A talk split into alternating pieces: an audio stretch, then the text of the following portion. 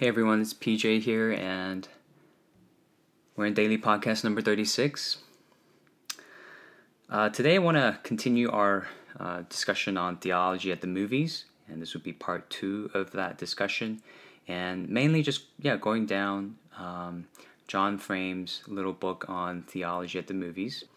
Uh, today we're going to get into this topic a little bit more in detail just by uh, looking at the list of questions that uh, Dr. Frame encourages us, and he himself tries to ask whenever he approaches uh, any Hollywood film.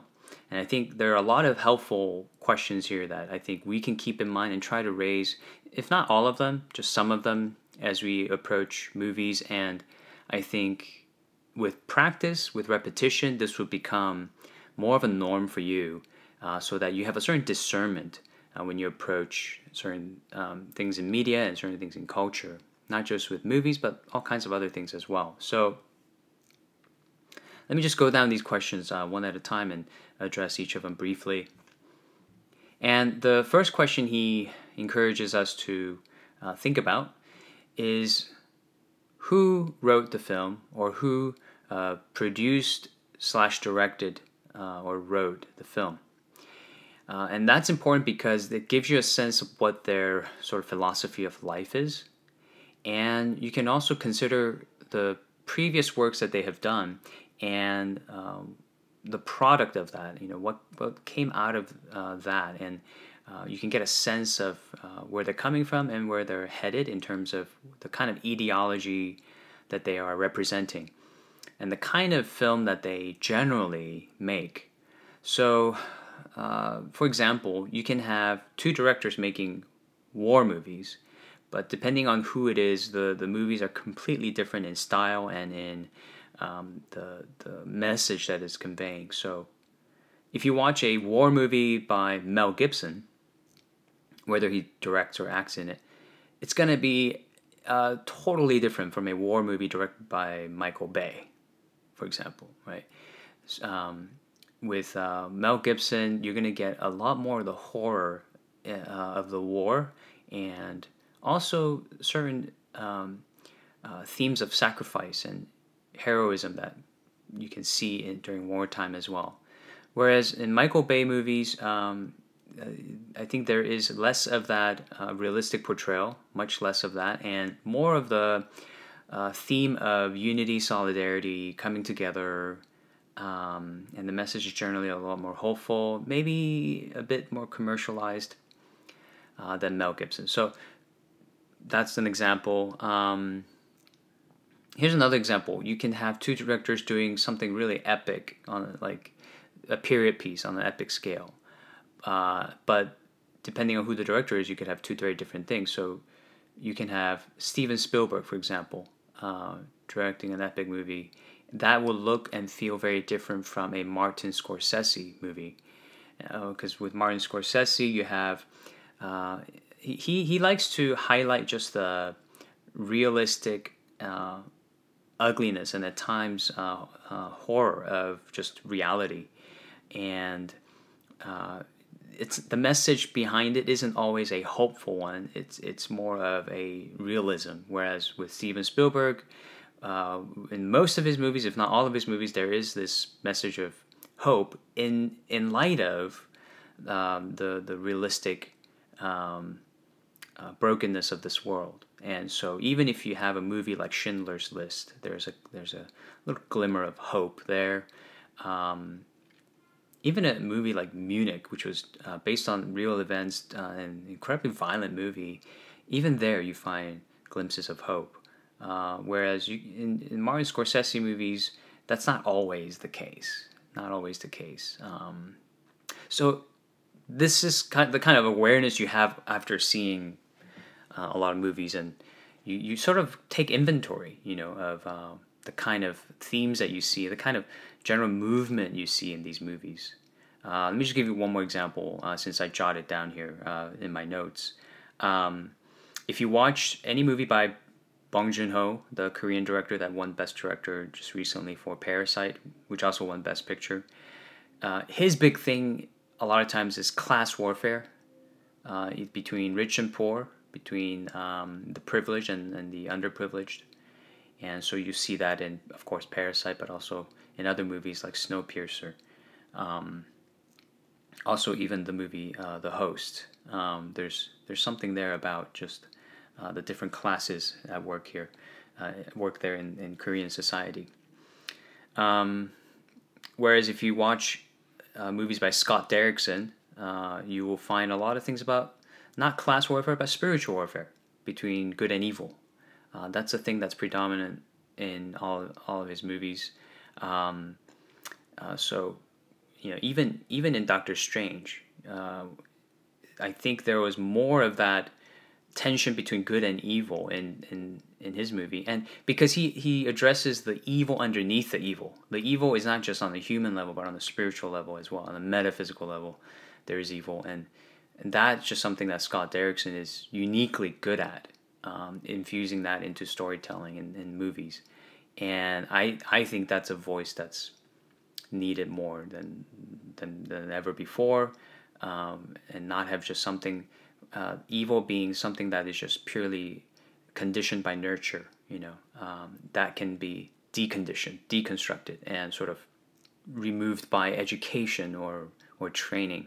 Um, and, and I feel like a lot of times Disney movies have that tendency um, to to view uh, evil in the world simply as a, a result of ignorance or um, perhaps even misfortune, just being raised in a, a bad place uh, and and just needing to be uh, in a way raised out of it, um, and and that's all there is to what we might consider good or evil. So again, I think after uh, encountering a series of movies, you can begin to take inventory of uh, who or what studio makes certain types of movies.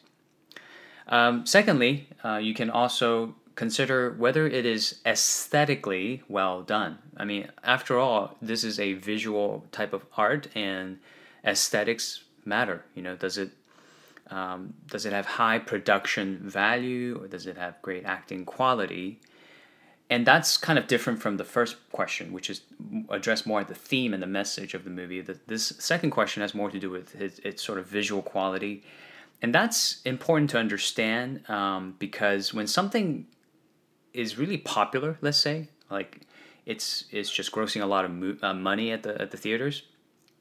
Uh, it's not always because it has a great message and has a great sort of theme. Sometimes it's it's just because it's great to look at. Uh, it's aesthetically uh, pleasing or it's really well acted. But as a overall movie, uh, it may not have a really outstanding message or even an impressive message. Uh, and I, I, think a recent movie I watched where I felt that was um, uh, Blade Runner, the, the, the sort of the the sequel, right? Uh, Blade Runner twenty forty nine. Uh, visually and aesthetically, just stunning. Um, even the the music, I thought when I when I watched it in the theater, I sat back and the music was just. Um, I thought it was incredibly moving and impressive, but I I wasn't sure walking away from that what the message was. And I think the the response to it was more of an aesthetic one than a textual one or, or than a uh, uh, thematic one. Uh, whereas, you know, I think another movie like um, Mad Max Fury Road, I thought was incredible both in terms of its aesthetics and also its uh, thematic elements about just redemption. Um, and, and salvation and hope. Um, it was just a great combination of both of those things. So I, I, felt like that movie, that the year it came out, I'm not sure which year it was, um, but I think that was my favorite movie of that year. Um, so yeah, uh, when you look at these things separately, you can kind of discern, right? Uh, that something is as that's aesthetically impressive is not necessarily something that is also um, thematically impressive and it's okay to and i think it's actually a good idea to separate those two things sometimes um, another thing uh, that uh, frame kind of continues to encourage us to think about is considering the genre okay Uh, is it fantasy? Is it biography? Is it a realistic drama? Is it a comedy? Okay, so that you can kind of judge it based on its genre as well, um, so that you don't necessarily go into a fantasy with expectations for a historical drama, you know, a period piece. Um, you don't go into comedy expecting the most sort of serious, like, lesson about life, more about life. Although they can overlap, but it kind of, you know, helps you go in with the proper expectations a little bit when you understand uh, the genre. Um, there's that, and then the other another thing that he uh, considers is what is the worldview of the film. Is it a theistic worldview or an atheistic worldview? Okay. Meaning, uh, is God involved or, or God-like force involved in the movie, or is it is everything, every event, every choice simply sort of um, humanistic or deterministic? Is it sort of uh, operating based on human choices alone, or random randomness and um, fortunes and misfortunes that are, are out, of our, out of our control? And that's kind of how you can gauge whether it's a theistic presentation or an atheistic presentation. If it is atheistic, you can also usually gauge something like relativism at play here, or uh, um, sort of this uh, blurring of the lines between good and evil, or right or wrong. It's all sort of gray. Uh, whereas if it's something coming more from a theistic perspective or even a Christian perspective, I think you'll find something that's slightly more dogmatic, meaning slightly more uh, sure of its stance on what is good, what is evil, uh, what is right, and what is wrong. So I think when you look at the first Harry Potter movie, um, very clearly theistic, uh, in sort of the climactic moment when um, um, the the villain says, I won't spoil it for you, so I won't name who the villain is. But uh, when the when the villain says, um, "There is no good or evil, only power," uh, that is his sort of atheistic uh, relativism, sort of being presented there. But of course, Harry doesn't believe that, right? Uh, that itself is wrong and so he counters that and he, he fights against that. And so he stands on that theistic platform in um, countering that, that sort of atheistic dogma. So you can see behind the conflict or sometimes even just indirectly what they say right in the, in the movie lines some of these themes being being presented. Uh, the other thing that also we can consider is when it comes to uh, the problem uh, in the movie. Uh, what can we say about that? And, and and this is a really big one. Okay, a lot of times people don't ask this question, especially in I think children movies or Disney movies or Pixar movies, and the, and that is what is exactly the problem here and the source of that problem. Okay, and a lot of times it's not that difficult to tie the problem with uh, Genesis 3, the fall of mankind, okay, the fall of Adam. Um, there is a correlation usually between the two.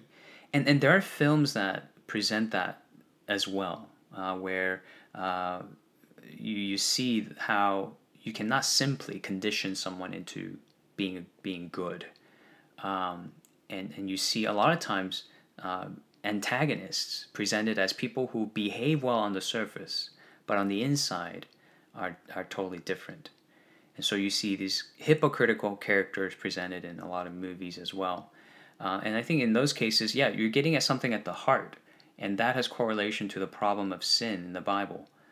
Um, but if it's merely something that you can uh, teach and condition into people, and that's the extent, that, that's all there is to good and evil, then uh, you are looking at a very naturalistic and materialistic view of the world and human beings and uh, you're you're not really dealing with the world that has serious problems uh, lurking underneath. Uh, it's it's just uh, it's all about behavior control. It's all about behavior modification, and that really takes away the moral force of any story, because um, in order for a story to really be meaningful, the, the problem has has to always be meaningful as well. Um, and so I think when you look at any great story, uh, the the problem of evil is always at play. I think that I mean, despite all the debate about the new Star Wars films, right? The reason why it, it touches so many souls, and the, the reason why it is still one of the top, you know, grossing movies of all time and movies franchise of all time is because it, I think it does address that uh, uh, to a large degree. That that evil does exist uh, as an entity. Now we may disagree with um, how they really understand the the depth of it, and maybe they, they have a too too much of a dualistic view of it of good and evil. But um, the fact that they affirm the existence of evil and the and the dark forces, I think it, it sort of it resonates with a lot of us because I think that is it, it, lines up with what we see in the world. Um, there's there's a real problem. The world is not the way it's supposed to be, and um, there's something that cries out for an explanation there.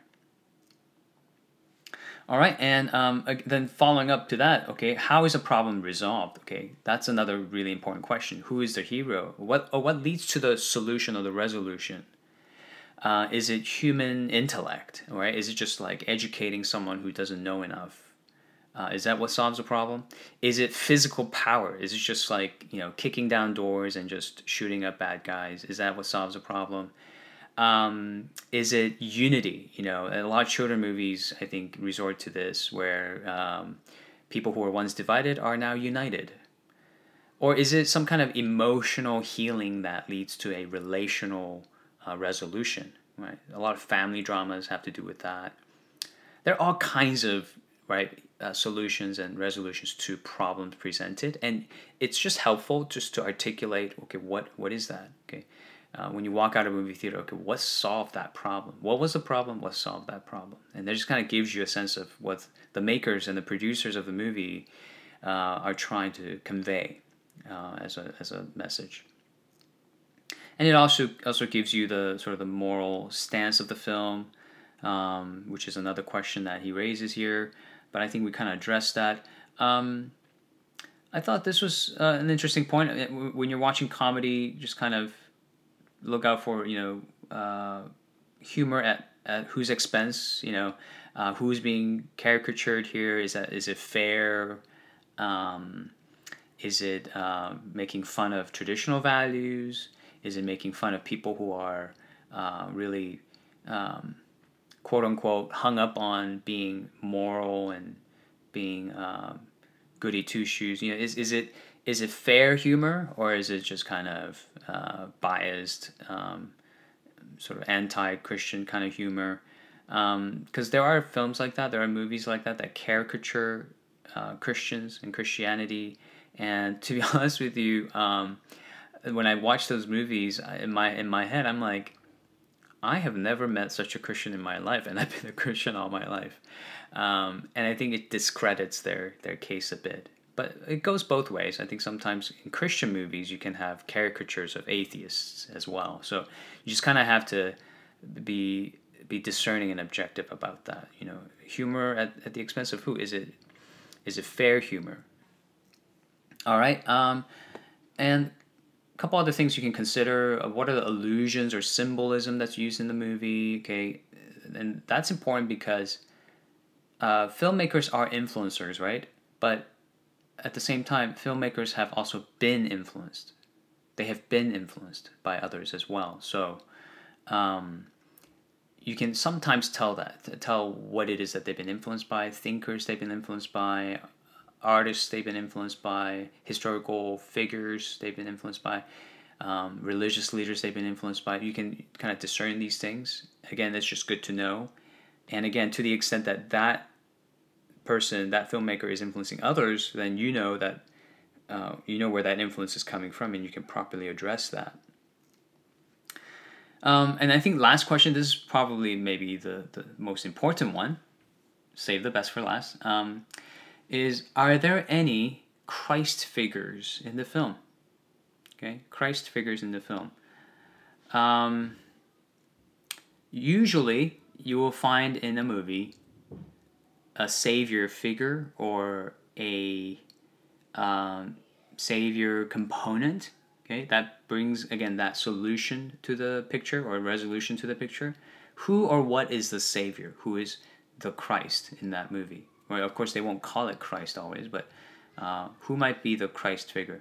And I love uh, John Frame's uh, example here of uh, using E.T., Steven Spielberg's E.T., and he considers, uh, yeah, the genuine Christ figure there uh, to be E.T. Right? There's the theme of pre-existence, growth, teaching, miracle, healing, death, resurrection, and ascension. Wow, right?